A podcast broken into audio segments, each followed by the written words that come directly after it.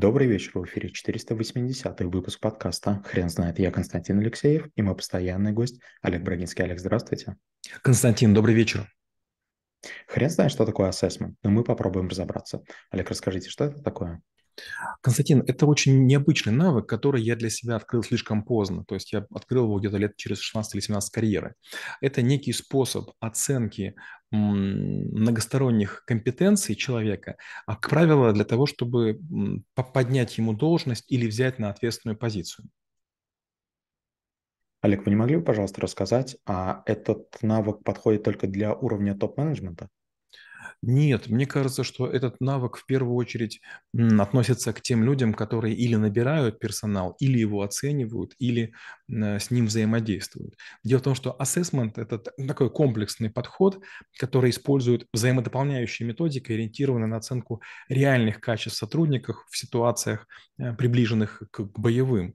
Это выявление потенциала, это определение гибкости, это квантификация их каких-то показателей методика может состоять из бизнес-тренинга, из деловых игр, из презентации, из собеседования, из чего угодно.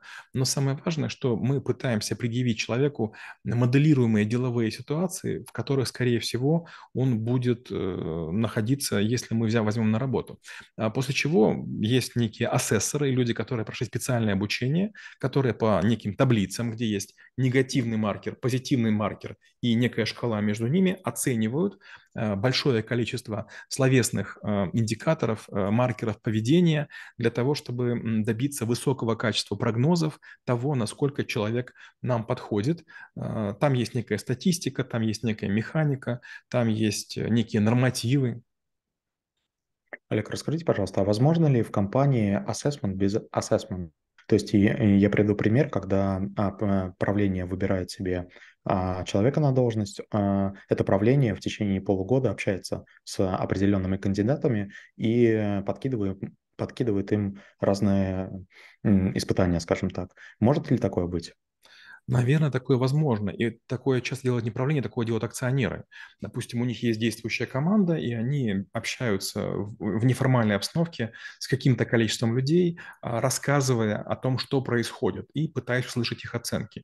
И если они слышат интересные мысли а, прикладного характера, которые могли бы использовать, они начинают звать человека себе на работу. Но в целом ассессмент проводит ассессмент-центр. Это специальная группа людей, которая предоставляется или компании, которые на этом специализируются, или вообще приглашаются асессоры. Я проходил обучение на асессоров дважды, и сейчас вот уже получается где-то около 10 лет меня время от времени приглашают разные организации, где я помогаю оценивать других людей, ну, потому что я точно не буду знать, кто эти люди, и не буду за них болеть, не буду сопереживать.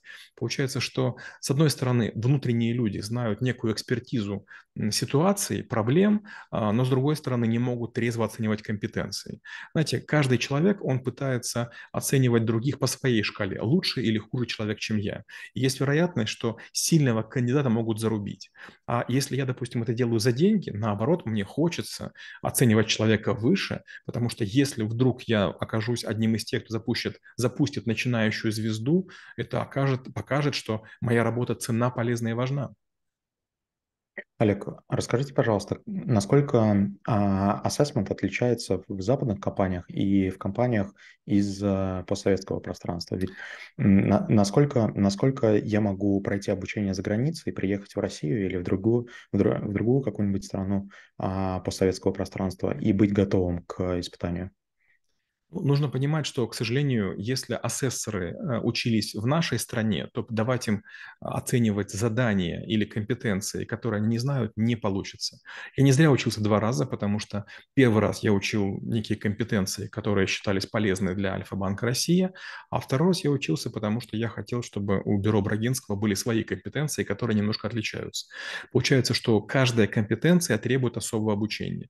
Например, вряд ли компания Procter Gamble или Mars меня позовет зовет делать их ассессмент. Две причины. У них есть свои ассессмент-центры, во-вторых, у них есть ценности и компетенции, которым я не обучен. Скажем, компетенции всего лишь, наверное, 400 используются.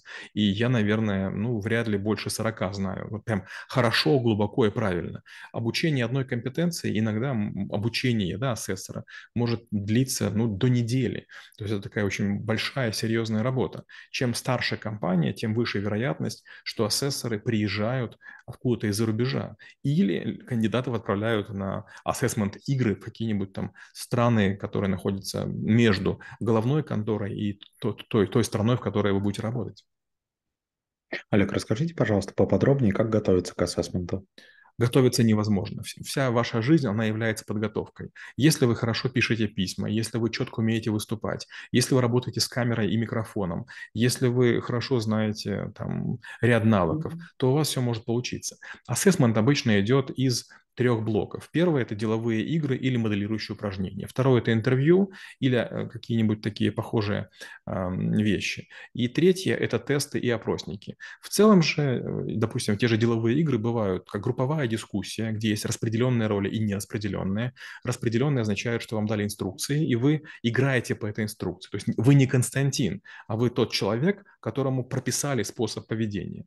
Второе – это парные ролевые игры, это беседа с подчиненным или с начальником, переговоры с партнером по бизнесу, со сложным клиентом, или уходящим клиентам. Это презентация аналитические, то есть подготовьтесь рассказать о том, как вы будете делать что-то.